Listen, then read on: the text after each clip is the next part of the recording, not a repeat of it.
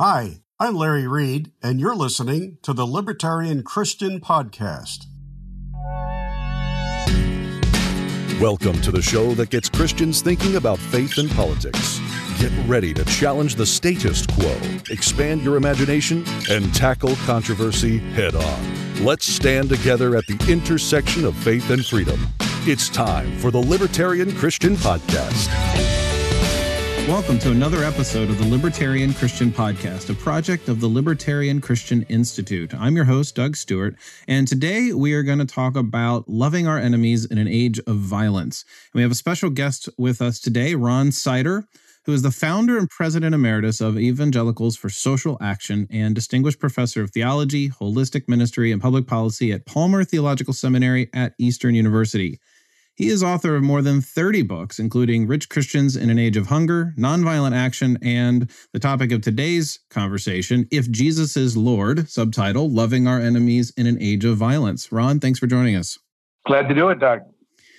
So, there are a lot of books out there on pacifism and what it means to follow the message of Jesus consistently. And I know a lot of people you know they have a lot of objections to well what about this verse or what about this situation and and of course we're going to get to that in our conversation today but one of the things that i really love about your book is that it isn't just kind of topical with like verse by verse you know here's what this says here's what that says you know look we got to follow jesus you actually go back into Christian history. How were these passages interpreted? You actually, I honestly thought you gave uh, a little bit more deference to the people who object and say, you know what, we need to take their criticisms seriously and make sure that we're reading this passage correctly. And in not every instance in your book, you come to like, nope, this is a hard and fast thing. And so your approach to informing and educating us on what is the ethic of Jesus and what does the Bible say, and sort of getting down to that question Did Jesus really say we could never use violence? I thought was a really, really thorough account. And I recommend it, this is probably going to be the new book I tell people. Like, if you really want to know what it looks like to be a nonviolent person following Jesus, I'm going to start with this book. So, thank you for your contribution on this. I think the where I would want to start here in our conversation is a lot of people think that pacifism means standing by and watching injustice happen. And you certainly take that seriously in your book. But what is this third way that you talk about in the book? Yeah, well, I think that that's perhaps the most uh, serious objection to the kind of position I take because many people think that um, pacifists don't take their responsibility to love their neighbor and protect their neighbor seriously. Mm-hmm. C.S. Lewis has a, a famous uh, comment uh, about it, saying that he doesn't think Jesus would uh, let somebody push him aside in order to, that he could get to killing his neighbor. And I think Lewis is right. Uh, Gandhi famously said, if there are only two options, to do nothing or to kill, then of course we kill. But in fact, there's always a third option. We can always intervene nonviolently, vigorously, but nonviolently to protect neighbors. And I did a previous book before I got to this one precisely for this reason. It's called um, Nonviolent Action What Christian Ethics Demands, but Christians have hardly ever really tried. And it simply tells the story of case after case after case Gandhi, Dr. King, Solidarity in Poland, overthrowing dictator Marcos in the Philippines, on and on of very successful nonviolent campaigns. And in fact, um, Columbia University Press just a few years ago published a very careful scholarly study where um, two scholars examined about 300 of the major nonviolent and violent campaigns against injustice uh, and for justice in the last 100 plus years. And they discovered that, in fact, the nonviolent campaigns are about twice as likely to succeed as the violent campaigns. So there's always a third possibility. And recent history, the last 50, 75 years, have demonstrated it again and again and again it works uh, with some frequency better than, than violence. So we don't have to choose between practicality or pragmatics and being faithful to Christ because the long run faithful to Christ is also uh, the better option. I think if Jesus is truly who he said he was and who the church has believed him to be, then in the long run, doing what he said and success will in fact come together, but not in the short run. You know, the cross reminds us that uh, loving our enemies doesn't always work in the short run. Sometimes you get killed. But then, of course, uh, war doesn't always work either. So, you know, I can imagine some objections from our listeners thinking, you know, something you just said a moment ago is that there's always a third way where we can, you know, vigorously react or step in, intervene nonviolently. And there's a sense in which I think the objection comes down to you know in our minds we visualize uh, an active shooter at an elementary school or an open restaurant or mall or something like that and we think well what's our option there? And you know clearly this is like the biggest uh, you know specific objection. I'm sure you've you've never heard this before. I'm being sarcastic of course.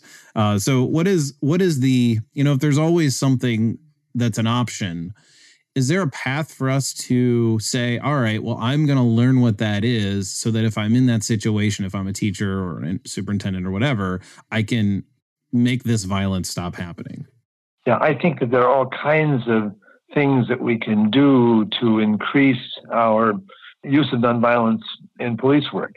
Uh, if we really wanted to make that a major part of what we did as a society there would be lots and lots of ways that uh, we could strengthen um, training and techniques and so on to um, do that rather than immediately move toward a, a violent solution. But I don't pretend that there uh, are not occasional, really hard cases.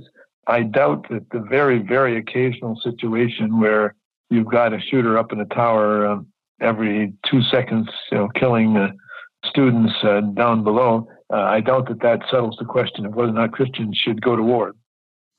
Yeah, I mean, I think for me, the the biggest lament that I have about Christians and gun rights in particular is that it's the only option we've considered, and it kind of gets shoved under the rug as like, well, it's our last resort. I know, I know, I shouldn't have to shoot somebody, but if I have to, I will because you know it's the last resort do you see any problems with that approach? I mean, what are your? I mean, clearly you're writing a book about nonviolence, so I want to know your opinion on and on that whole attitude of well, it's a last resort, even though I don't really want to.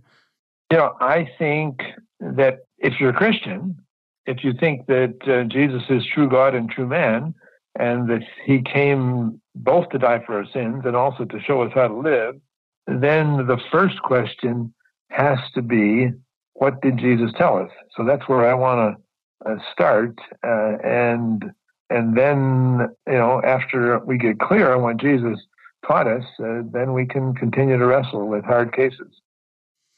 You early on in the book, you make sure that people understand what you mean by the words coercion and violence. And those are, of course, two words libertarians often talk about, and we we like to define them. And and I think for us to continue our discussion here, it'd be good for for us to know what's the difference in in your mind between those two. Yeah, well, I think coercion is not necessarily wrong.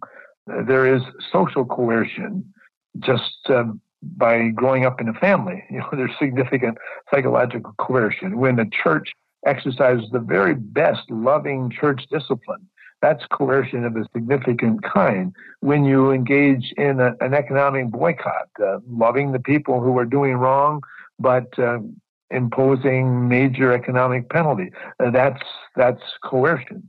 Um, violence is using coercion in wrong ways. I think that even a certain kind of psychological manipulation is evil violence, although it's not lethal.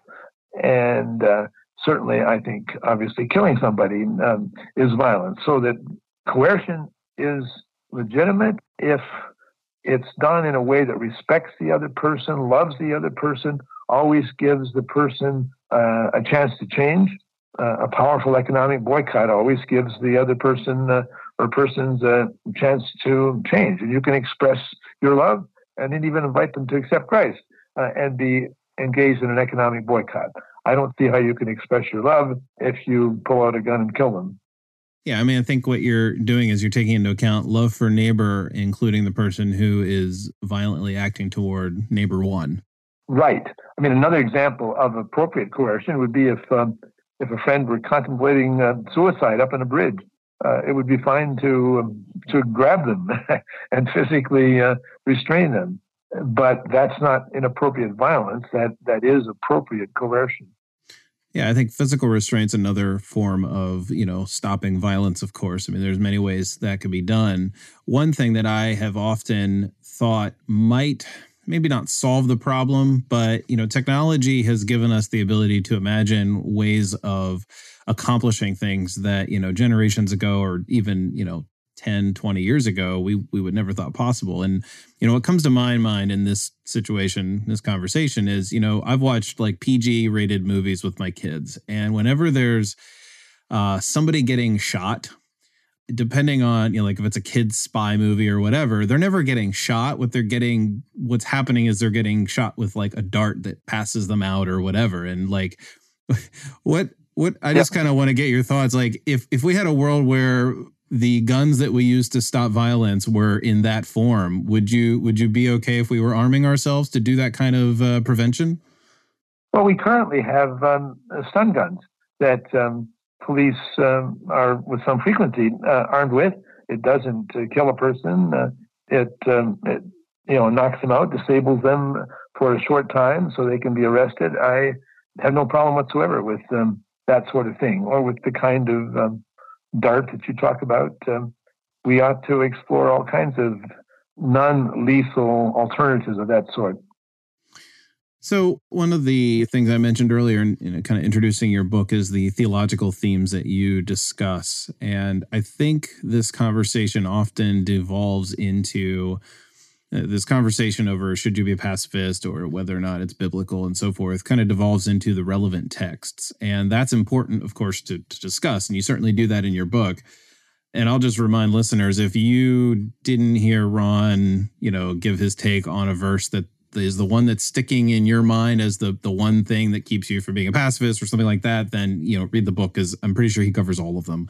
But I think it would be really good to talk about the context of the first century messianic hope that Jesus came into and what's the theological, like kind of the broader theological grounds for believing in an age of nonviolence? Yeah. Well, if one's going to understand what Jesus said about loving our enemies, it's essential that you understand the historical setting. And the first part of that is that um, most Jews around the time of Jesus were expecting a military Messiah who would lead in a huge battle and defeat the Romans. And furthermore, uh, we know from Josephus, this first um, the, the, Jewish historian of this period, that there were lots of violent Jewish revolutionaries, uh, often devout, uh, with some frequency, with messianic claims, and they called on the people to rebel against Rome. And there were a whole number of uh, examples where Jews did that. The Romans regularly crucified them. They crucified 2,000 people in the city of Sepphoris um, not too long, uh, uh, close to the time of Jesus' birth, because of uh, rebellion. Uh, and Sepphoris is just a few miles from Nazareth. So there was in the air this expectation of a violent Messiah, and a lot of Jews were calling the Jews to rebel and uh, against the Romans. In fact, they they said that if they did that, that would hasten the coming of the Messiah. Jesus comes, he says, "I am the Messiah," but he has a whole different picture of what his messianic approach is. It means loving enemies. The violent revolutionaries, you know, said, "Kill the Romans." Jesus said, uh, "They have the legal right to carry your pack one mile, but carry it a second mile." You know, and he's talking about uh, the national enemies of the Jewish people. He says that um, he's going to die for the sins of people, and he goes to the cross loving his enemies. Uh, it's really important to understand that at important points, Jesus explicitly sets aside what the Old Testament had said. When um, he says, uh, don't take an oath, it's been said, you know, don't uh, break your oath, but I say don't take an oath at all. Uh, there are a number of clear commands in the Old Testament where the people of Israel are told to take an oath. Uh, and then he says, uh, You've heard that it was said, an eye for an eye and a tooth for a tooth, but I say to you, don't resist evil. And there Jesus, eye for an eye, is the very center of Near Eastern jurisprudence from the time of the Code of Hammurabi uh, in uh, the 18th century BC. And it's absolutely central to what the Old Testament says. Again and again and again, the Old Testament says people of Israel are commanded to take an eye for an eye. Now, this was actually a positive provision because our human instinct is not just to do an eye for an eye, but to do two eyes for one eye. Mm-hmm. So saying an eye for an eye, you know, is is moderating evil instinct, but it still is a central Old Testament command, the very center of Old Testament jurisprudence. Uh, and Jesus says, no, uh, my people don't do that. He says, the, the word uh, is sometimes translated, do not resist evil. And, and that's a very bad translation. If you look at how that word, that Greek word is used, it actually is used usually in the Old Testament and in Josephus to mean violent resistance in a military kind of context. So she, Jesus is not saying be passive, do nothing, but he's saying don't resist evil in a violent uh, military kind of way.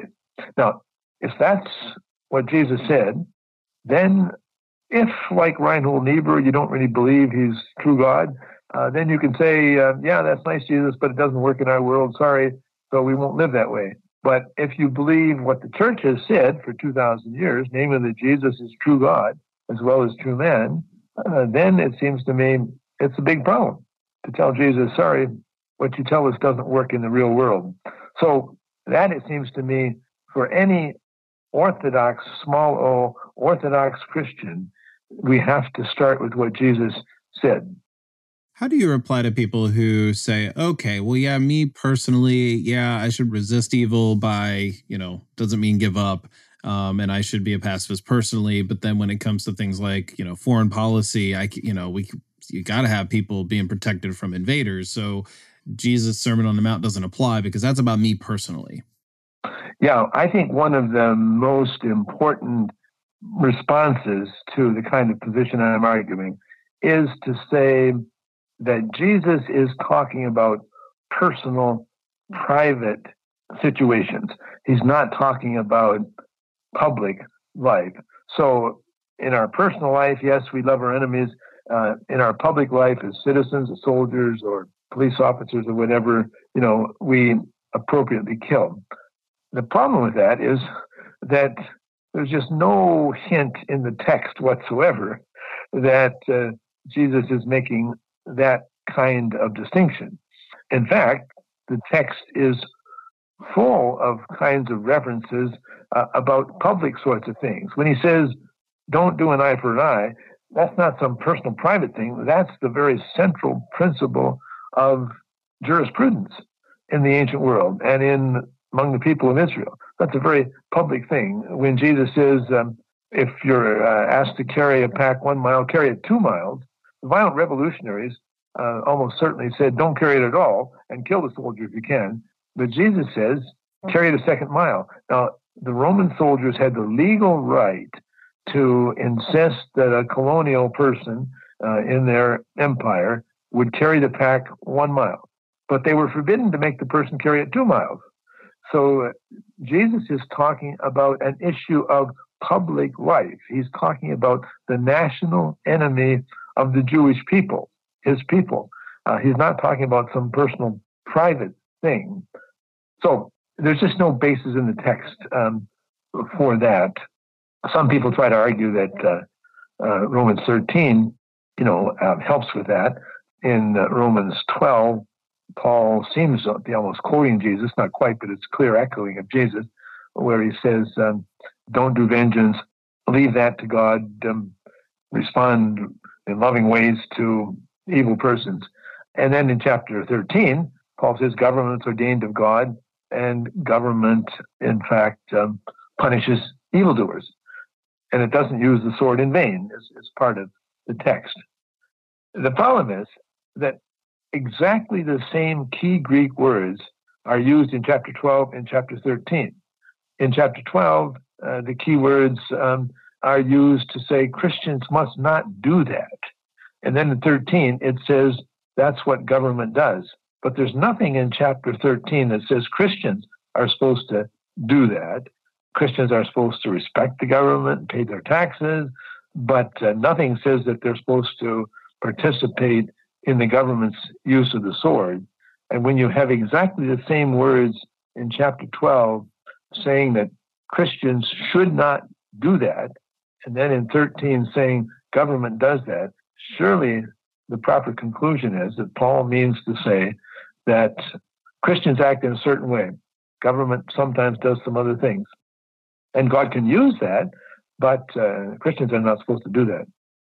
You know, a lot of the pacifist rhetoric and ethical kind of sourcing has often come from the Sermon on the Mount and other teachings of Jesus. And one of the chapters or several chapters that you deal with is you also talk about how Paul, how the letters of Paul echo the teachings of Jesus. You kind of touched on it there a little bit, but there's them there with Romans 12 and 13. Where else does Paul echo the teachings of Jesus?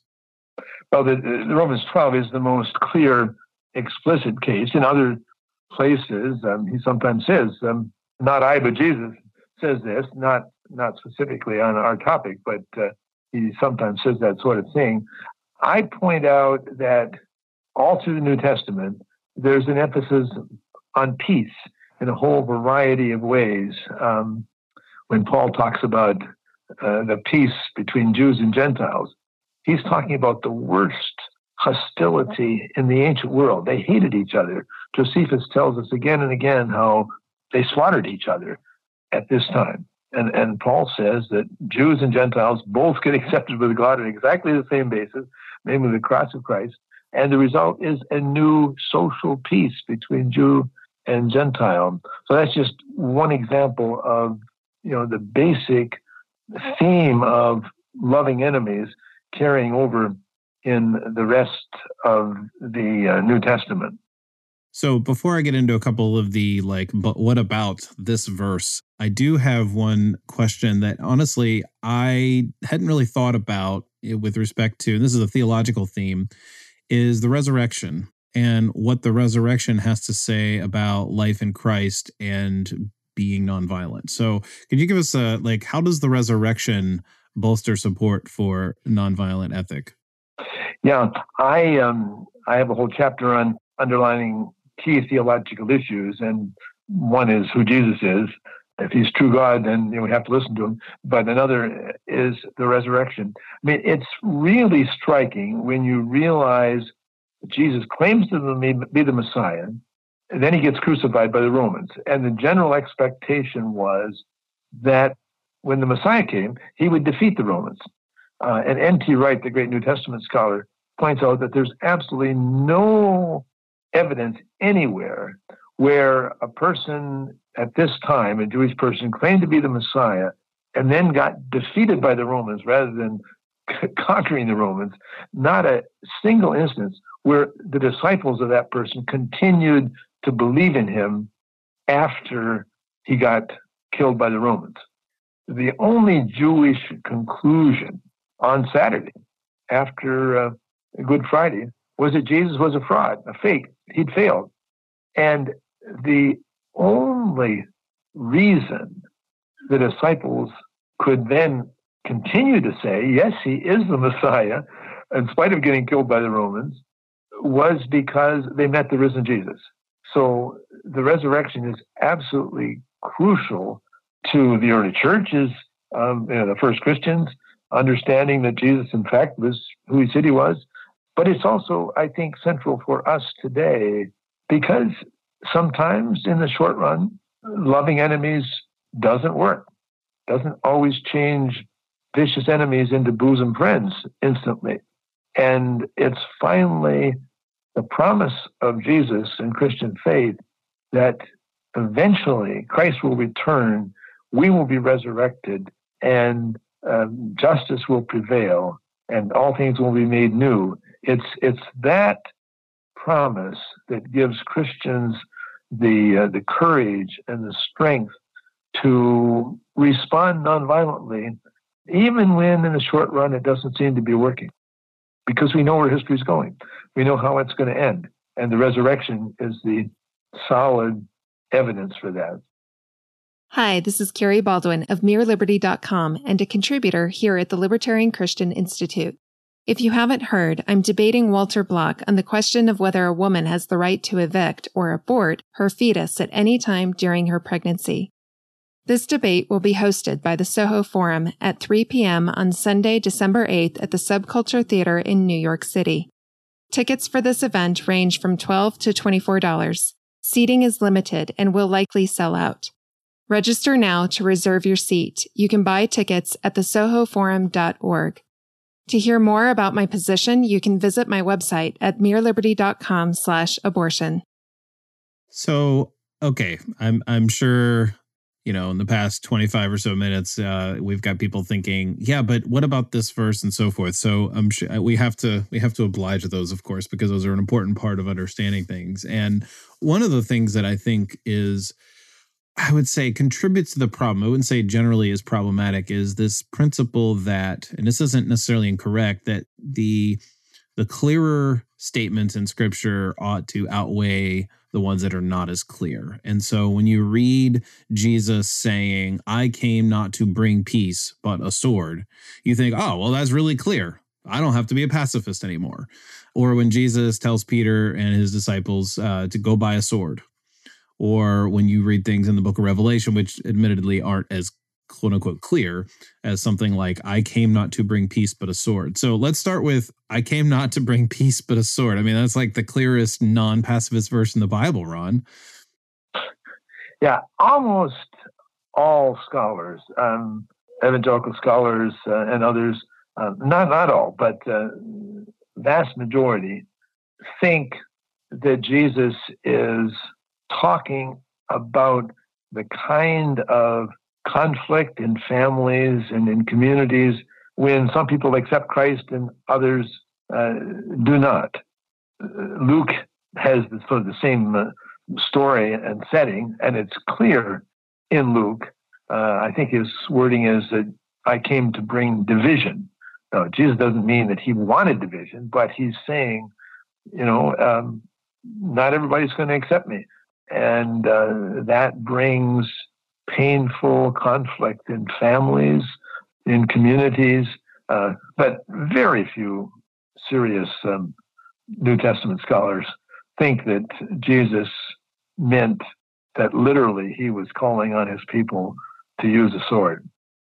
Yeah, I mean, the rest of his actions certainly don't support the action of, well, I came not to bring peace, but I want you to be more violent, or, you know, he didn't just stop by saying, I came not to bring peace. Don't, you know, so, but a sword obviously has a, has a metaphorical meaning to it as well. Yeah, all around uh, that particular word uh, or short statement uh, is Jesus talking about the way that his coming uh, brings conflict with between mother and daughter and father and son, et cetera, et cetera. Yeah. So, what about when he tells his disciples, this is near when he's about to be arrested, uh, to buy a sword?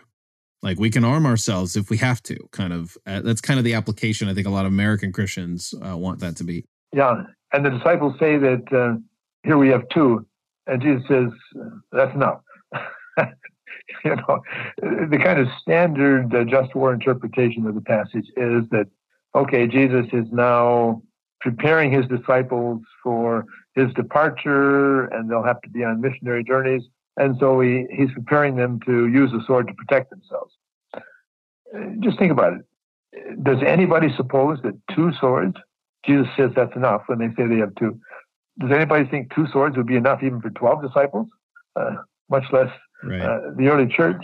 Uh, and uh, um, just a little bit later in the story, um, one of Jesus' disciples, uh, apparently it was Peter, uh, tried to protect him when the Jewish authorities came to arrest him, uh, and he used his sword, and Jesus condemned him uh, vigorously uh, with the general statement that those who use the sword will perish by the sword.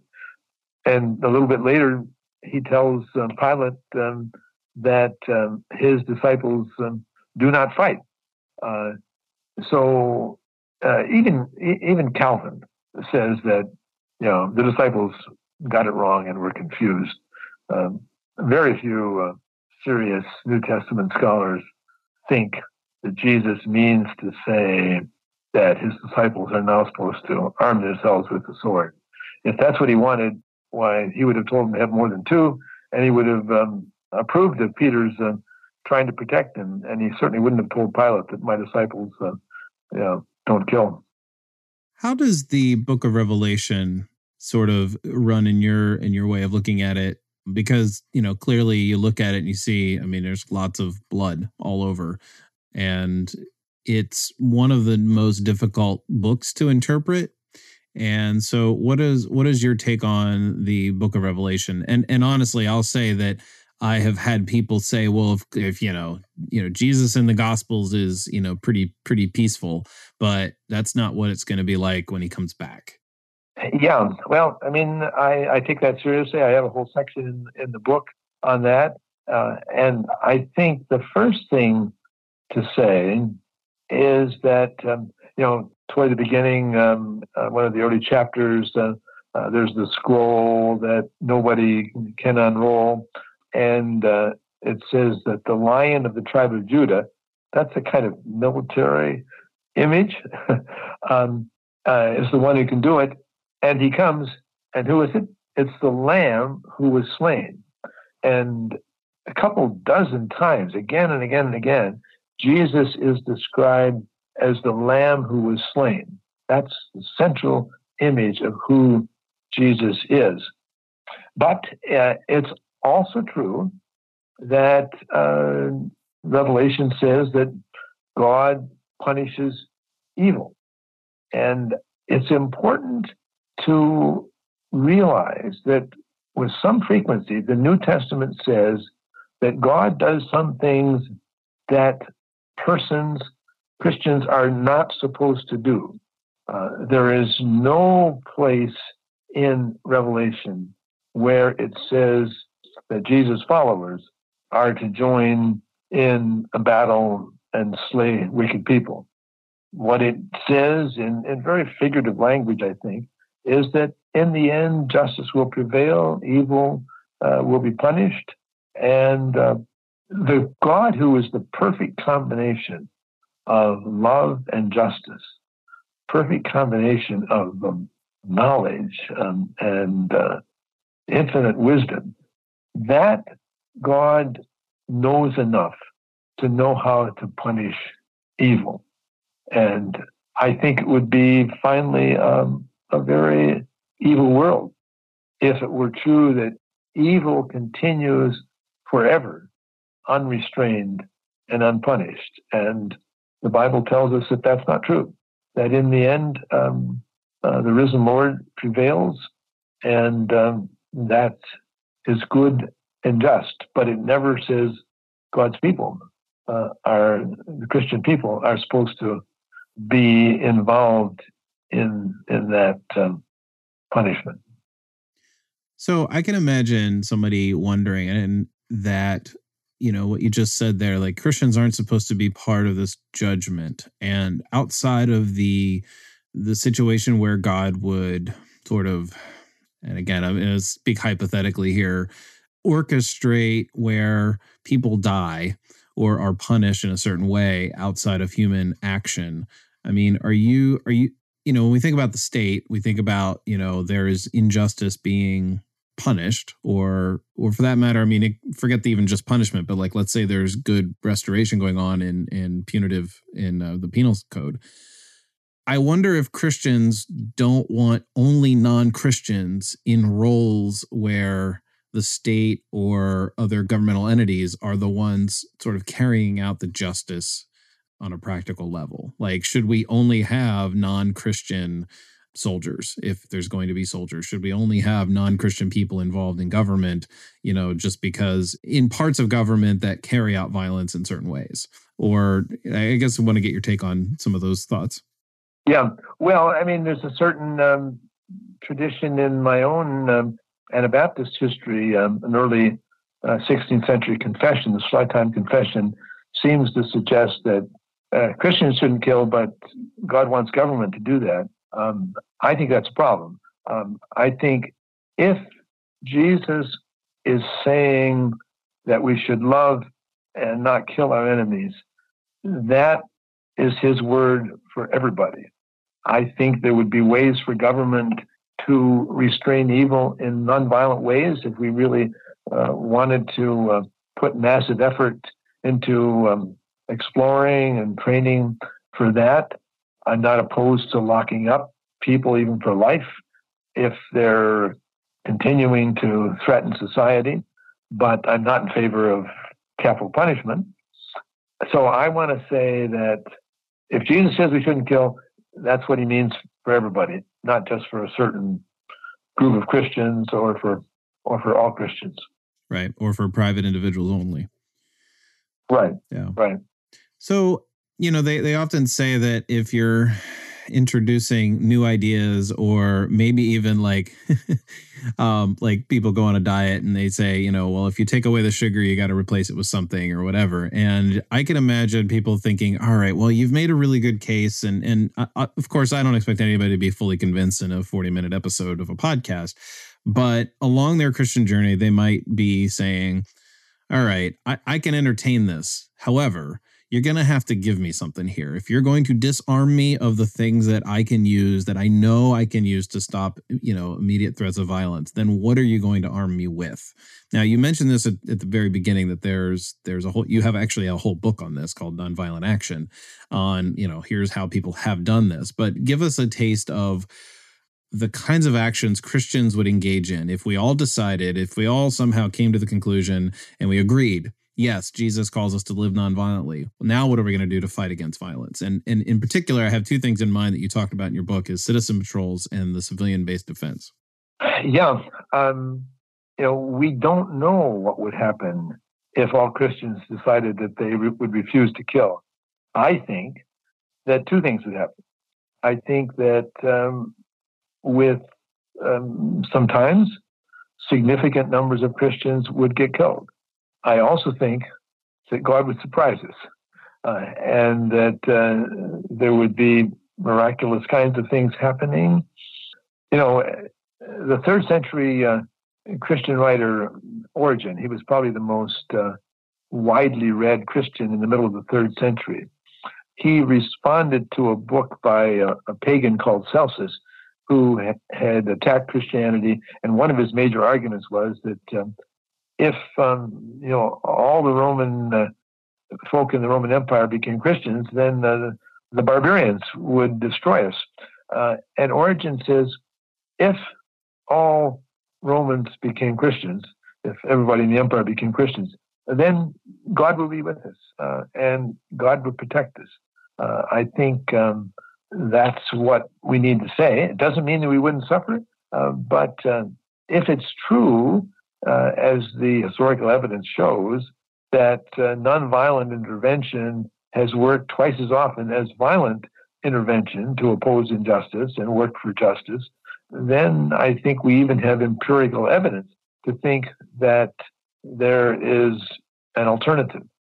So, do you? So you you've written over thirty books and you also have a blog and uh, i want our listeners to be able to follow you on your blog and of course i want them to you know at least entertain this book and enjoy enjoy the arguments you make in that. Um, so i'm gonna listeners you can reach ron at ronsiderblog.substack.com and i will i will put the link to that in the show notes page. Ron thanks for being on the episode with us and talking about your book and i hope that this is a, a, great introduction for our listeners and for and for the readers of your book. It's just it's kind of a it's pretty thorough and it's not even that long. So i really appreciate the work that you've done and thank you for being on. Thanks doug. Good to be with you. Thank you for listening to another episode of the Libertarian Christian Podcast. If you like today's episode, we encourage you to rate us on Apple Podcasts to help expand our audience. If you want to reach out to us, email us at podcast at libertarianchristians.com. You can also reach us at LCI Official on Twitter. And of course, we are on Facebook and have an active group you are welcome to join. Thanks for listening, and we'll see you next time. The Libertarian Christian Podcast is a project of the Libertarian Christian Institute, a registered 501c3 nonprofit. If you'd like to find out more about LCI, visit us on the web at libertarianchristians.com. The voiceovers are by Matt Bellis and Katherine Williams. As of episode 115, our audio production is provided by Podsworth Media. Check them out at podsworth.com.